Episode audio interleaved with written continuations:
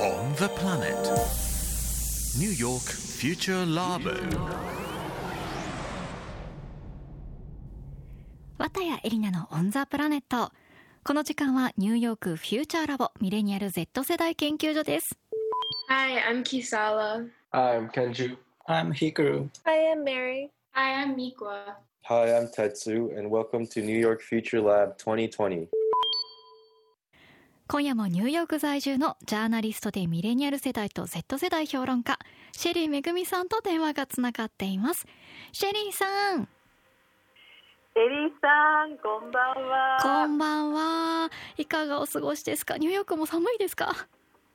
寒いですね。今日はね、これから雪降るようなんですよ。そうですか。でね、うんアメリカ北東部5年ぶりの大雪になるということで、この辺でもね、30センチぐらい積もりそうなんですよ。あらあらそれは珍しいそうするとね、うん気になるのは、ほら、アウトドアレストラン。今、またね、ニューヨークはね、アウトドア以外の営業、また中止になっちゃったんです。はい禁止になっちゃったんですね。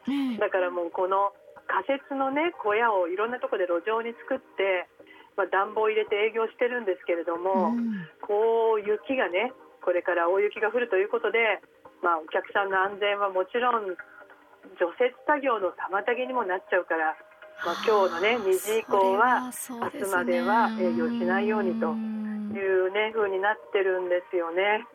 ねご飯も冷めちゃうし。うーん。いやもう本当にねよく食べてると思いますみんな。本当で私はちょっともうもうダメですギブアップ。ね。まあそんな中で、えーニューヨークの Z 世代ミレニアル世代が座談会形式で本音を語り合う語り合うニューヨークフューチャーラボなんですが今夜からね、えー3回シリーズで2020年をみんなで振り返ってみたいと思います、えーメンバーは5人の Z 世代キサラ、ケンジュ、ニクはメアリー、ヒカルそしてミレニアル世代テツの6人と。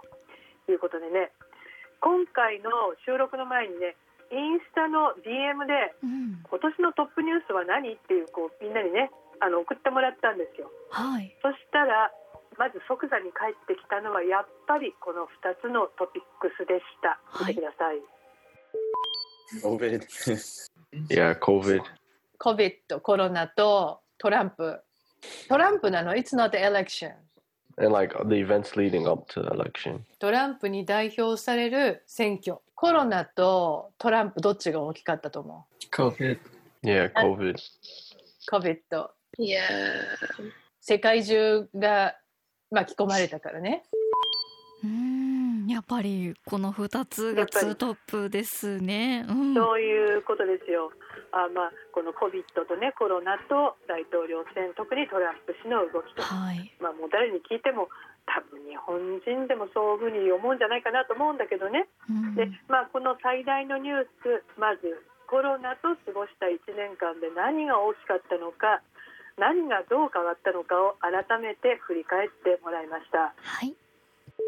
人のあの living situation やっぱりずっとお家にいるのが長いからあのもっとなんか mental illness が増えたと思うメンタルの病気が増えたそれは自分のこととか自分の周りでもそういうのを感じる、すごく感じる obviously people's health was infected. There are people that died from the virus. And then having to stay home all day, people lost their jobs, businesses shut down. 一日中家にいなければならなくなり仕事を失ったり店や会社がシャットダウンした Everybody's lifestyle just changed. 随分生活が変わった学校も行けないし、通勤と通学がなくなったらみんながもっと時間があのもらえた。でも、I don't have a sense of time anymore. COVID で時間の感覚がなくなっちゃった I can be awake until like 5 a.m. and nothing would happen to me. 気がつくと朝の5時まで起きてる学校の感じもすごい変。オンラインだから、習った感じがしない。ずっとうちにいると、えっと、やっぱり自分が本当にやりたいことが本読むのとか絵描きとかするのができるようになったけど、また最近テレビとかにハマった。まあ、ニューヨークは3月半ばあたりからだんだんとリモート化が進んでずっと家にいるのって意外とストレスたまるんだなっていう I think what changed most for me is getting closer with the people that I'm around now my roommates, some of my friends, my colleagues at work, because like you want to keep your social circles ルームメイトや限られた友達、同僚とより近くなった。自分の社会集団をしっかりキープするのはメンタル的にもコロナ予防にも重要だからね。うーん。ねえそうですね。ね、家にずっといるのはいいこともあるけどうん。時間の感覚がなくなったりとかねやる気をキープするのがやっぱり難しいと。難しい難しい。ね、でね驚いたことに今今学期ねはい。全米の生徒たち8割がリモートなんですよ。うんすごい多いですよね。でも多いですねこれが難しいとね感じる生徒本当に多くてはい例えば3割が授業があんまり良くないとか4割は勉強が遅れてるという焦りを訴えているっていうねデータもあるんですね。うんで今ね全米の働く人の方は3人に1人がリモートです。はいね3で人に1人これに関しては3人に1人通勤も楽で楽ってね家の方がはかどるという声もあるんですがやっぱりモチベーションキープが難しいとうん感じてる声は若い人ほど多いんですよ。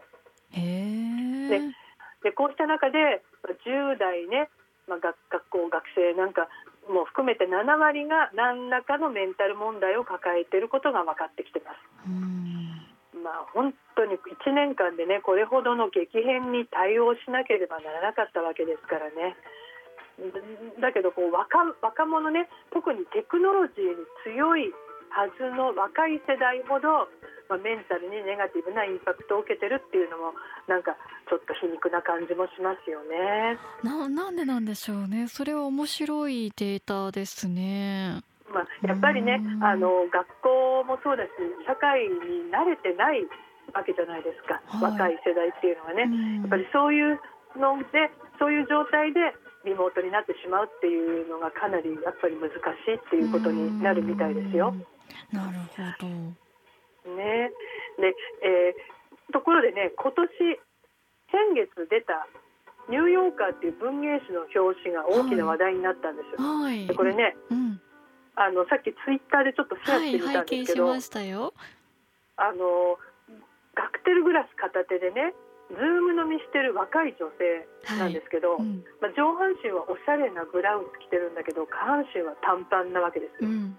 で床にはもうマスクとか手袋とかお菓子の袋とかアマゾンの段ボールとかがもう散らばってね散乱してでカメラに入らない壁の戸棚は開けっぱなしだったりとかねシ シンクには洗い物いっぱいだったりとか、まあ、こういう人たちがもう今ね溢れてるっていうちょっと笑える話でもあるんだけど、まあ、見えないところでの混乱とかね苦しみを表してるのかなとも思いましたうね。ん。ねまあそこれはなんかあるあるでちょっとドキッとしますけども。